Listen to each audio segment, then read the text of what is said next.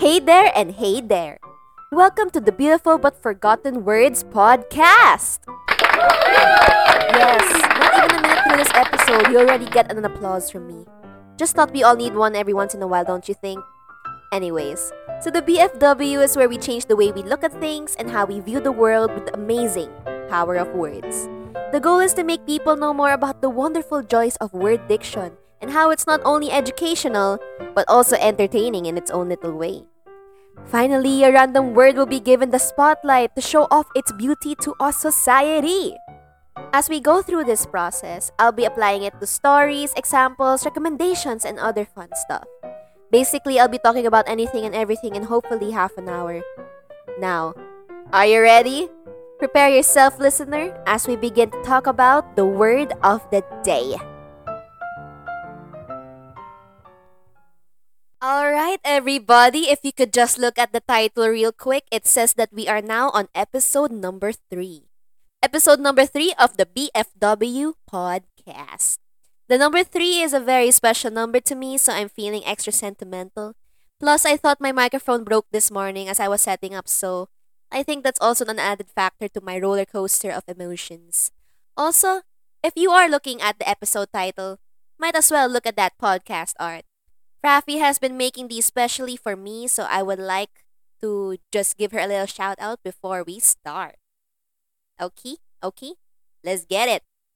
So the word of the day is the Spanish word sobremesa. Sobremesa. Yes, it's a beautiful word that involves or talks about food. Yes. I wanted it to be different for this episode because, as you may have noticed, the last two episodes were all about nature and environment, so might as well talk about food now. Also because last October 16 was World Food Day, so I kind of want to celebrate that international day by talking about it in this episode. Yeah. With that, let's go to the etymology of the word sobremesa so that we can, be able to understand it more before we go to the actual definition because, suspense. All right. So, sobremesa, if you break it down, sobre means over or above and mesa means table. Put them together, you get over the table or above the table. Wow. It's very literal.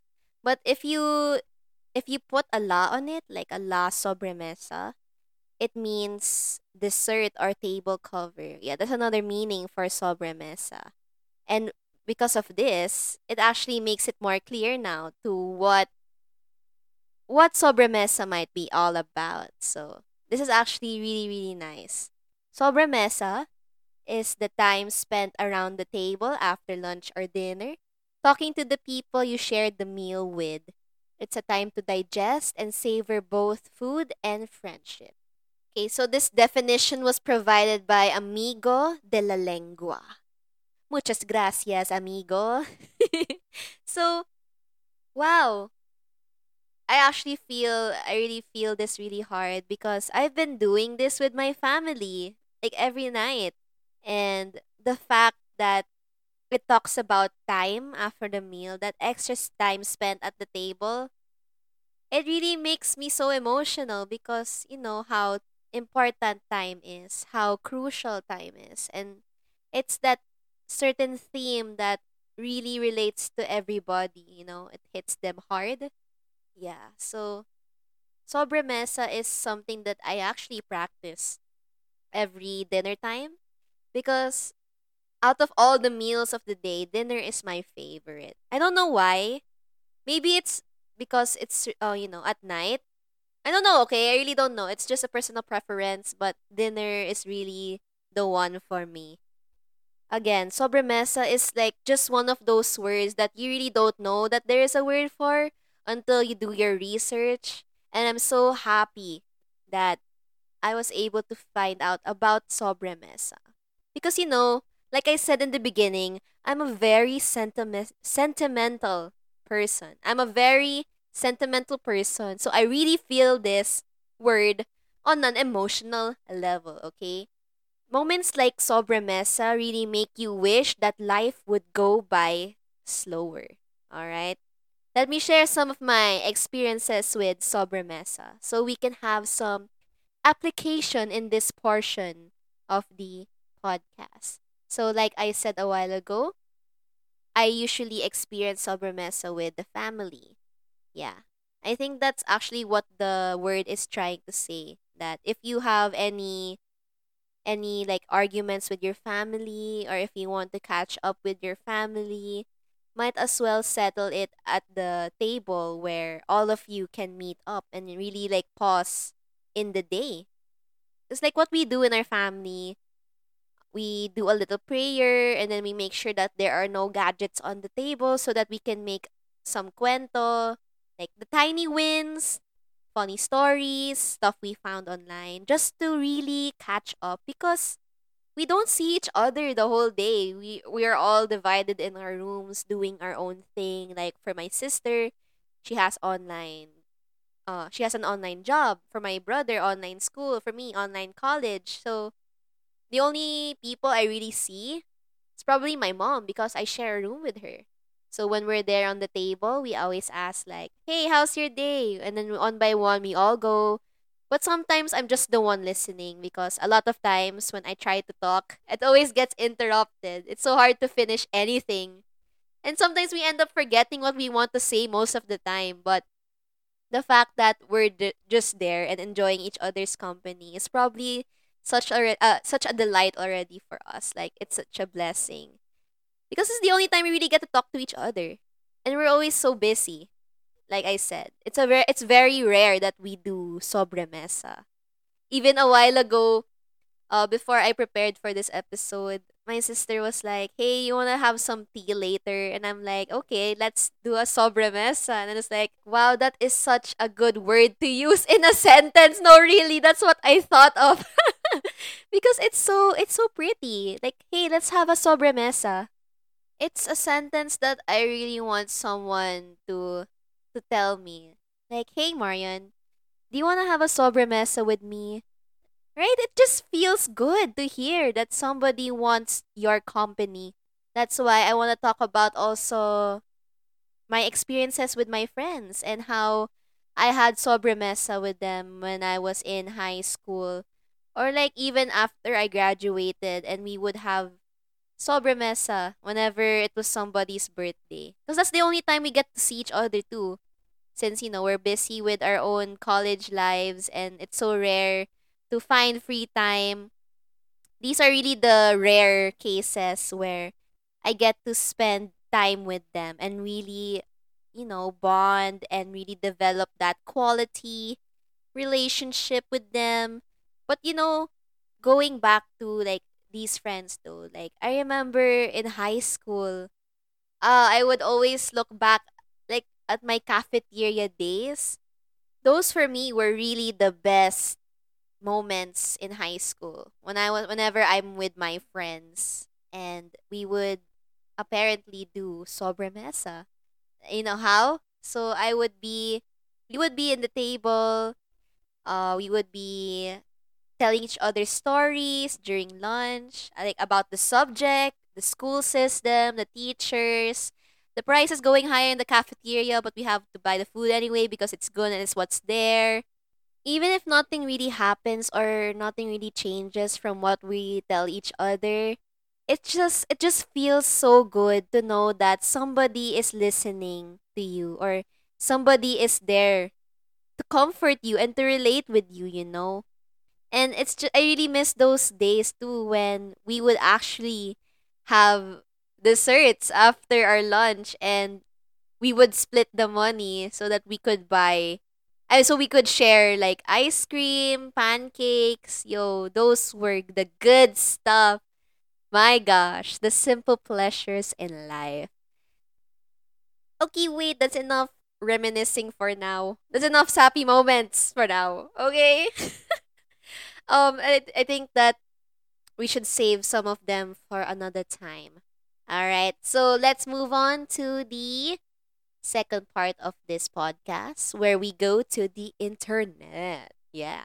So I actually wanted to find out, or like I really wanted to learn more about this tradition, like this the culture of Spain and how they practice sobremesa. Because like right now we're just given the simple explanation that, oh, it's a meal, oh, it's the time you spent after a meal. But then like what is it really? Like if there's like a deeper meaning to it. So I gathered different articles, so let's read.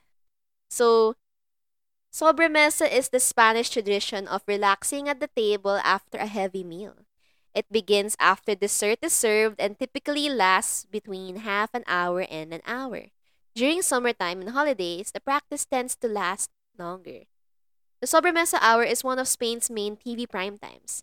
In general, physical activity is avoided during this break and conversation is freely had, depending on the habits of the area or country in question. Coffee, tea, or a small liquor of fire, water, spirit in a shot glass is generally served, or a cigar may be smoked. Oh, okay, I see this. So my family, when we have reunions, I would always see my titos smoking cigarettes, or like they would be after eating, they would like be in one corner and they would all have like a tito talk. Oh my gosh. So that's like their version of sobremesa, but I'm glad that they don't smoke anymore that much. We also have this article, and the title is The Untranslatable Secret to the Perfect Spanish Meal. Think the most important aspect of a Spanish lunch is the food? Think again. Oh, Spain is renowned for heart-stopping paellas, artery-loosening wines, and thicker, friendly olive oil. Such is España's gastronomic success, its patatas bravas and riojas are crunched and slurped all over the world. What hasn't translated globally, however, is the art of the sobremesa. You see that they know that sobremesa is a beautiful but forgotten word. But going back. So, the extended nature of sobremesa can lead to deep discussions you might not have otherwise. Think sentences that begin with, you've inspired me to, or I've been wanting to say how much it means to me that you, oh my goodness, really? This is so nice. What the heck? It's like a pep talk. Yo, this is so, so good. I think a lot of us really need that every once in a while. A pep talk from your closest friends, from your family members, or actually, you could actually give it to yourself. You just look at the mirror, the ones that they do in the movies. You pump yourself up like that. Like, hey, you know what? You didn't really do well yesterday, but now I'm so proud of you because you did this, you did this, you did that. My gosh. And then it says here also, as a chef, so it's, somebody quoted this. As a chef, when I see people spending time at the table after lunch, I feel that it's a sign that everything has gone well. But oftentimes, people enjoy themselves even more than during the meal itself. The sobremesa can be magical. I agree to you, chef. As for sobremesa rules, there are only a few to follow. Most importantly, is that aside from urgent necessities, nobody gets up from the table. You have to stay at the table where you ate amid the post-lunch wreckage of crumpled napkins, stray packets of sugar, and the last pieces of dessert that may or may not get eaten.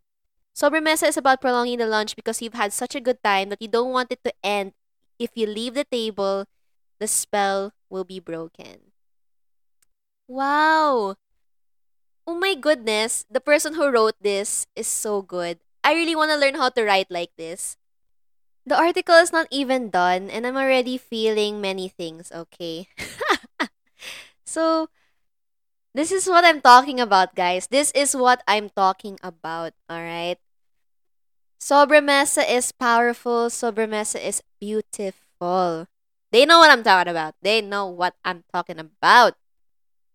to end this article, it says here, how long does sobremesa last? There's no set rule, but it often lasts for as long as the meal itself. Some legends will take it all the way through until they are hungry again, but this is unusual. Wow. Let's have a moment, okay? Let's pause for a while to take that all in.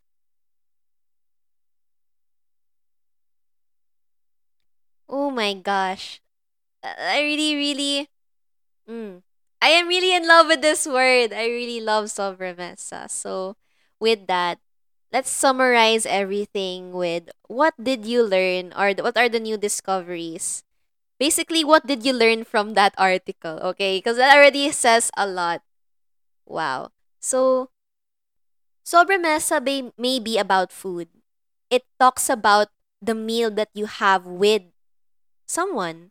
But if you look at it deeper, it's more on that someone, like that person that you shared that meal with, or a group of people, the company. And this is really important, everyone. You really cannot take this lightly. Sobremesa will not be sobremesa if the people that you are spending it with aren't good quality people. You wouldn't want to spend or like waste your time or energy on those who will judge you, those who put you down, and those who just are just toxic, those who poison you, you know. People that you share sobremesa with are supposed to help you become a better person and inspire you to always do better. You gotta be careful. You really have to be careful, okay? I don't want you to spend sobremesa with someone and then when you're done with that, you don't feel good at all. Like, you feel very icky, you feel empty, you feel sad. No, that's not what sobremesa is all about. It really, really depends on the company. I don't think that it's going to be called sobremesa anymore if the people that you are with aren't even paying attention to you or even listening to you. It's just going to be a regular thing. It's not going to be special. Yeah? You see what I'm trying to say?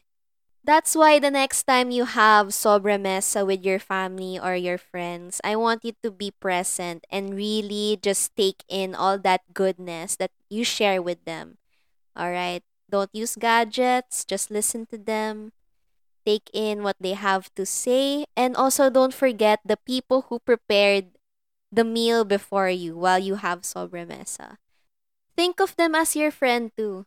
All they want is to make sure that you enjoy your meal, and to them, if they see that you're happy and that you are enjoying, that is their own sobremesa. Their own personal sobremesa. Like, they're going to take those memories with them whenever they cook again for other or for more people, making sure that they pass the sobremesa to them. So make sure you just pass the sobremesa, all right? Just remember also that while you have your own sobremesa, you're also responsible for someone else's sobremesa. It's a tradition that we have to respect and remember properly. All right? All right. Wow, okay, amazing. That was under half an hour. Great job, Marian. Great job. Let's go. That's right. Applause to that. This episode was actually really hard for me because I was really behind schedule, but luckily and miraculously, I was able to pull through. Let's go. Let's go. So, hopefully in the next episode, my microphone won't be super glitchy anymore. I hope my cord will be okay. I gotta make sure that it's fine, you know. Anyways, back to the outro. So, I wanna say thank you if you have reached this far. If you were able to learn something or if you wanna connect with me, feel free to message me in my social media accounts. I have an Instagram and a Twitter, and hopefully by the next episode, I will be having a Facebook page soon. So, but for now, it's Marian Francesca. Francesca with no vowels because Twitter and Instagram have those specifications. Yeah? I hope also that if you want to leave a review about my podcast, and share it also with your family members or with your friends. Yeah. And until the next episode, I hope that you stay happy and healthy. Remember, I post an episode every Saturday, so I hope you look forward to that. Okay. Farewell, fellow Logophiles. Until next time. Goodbye!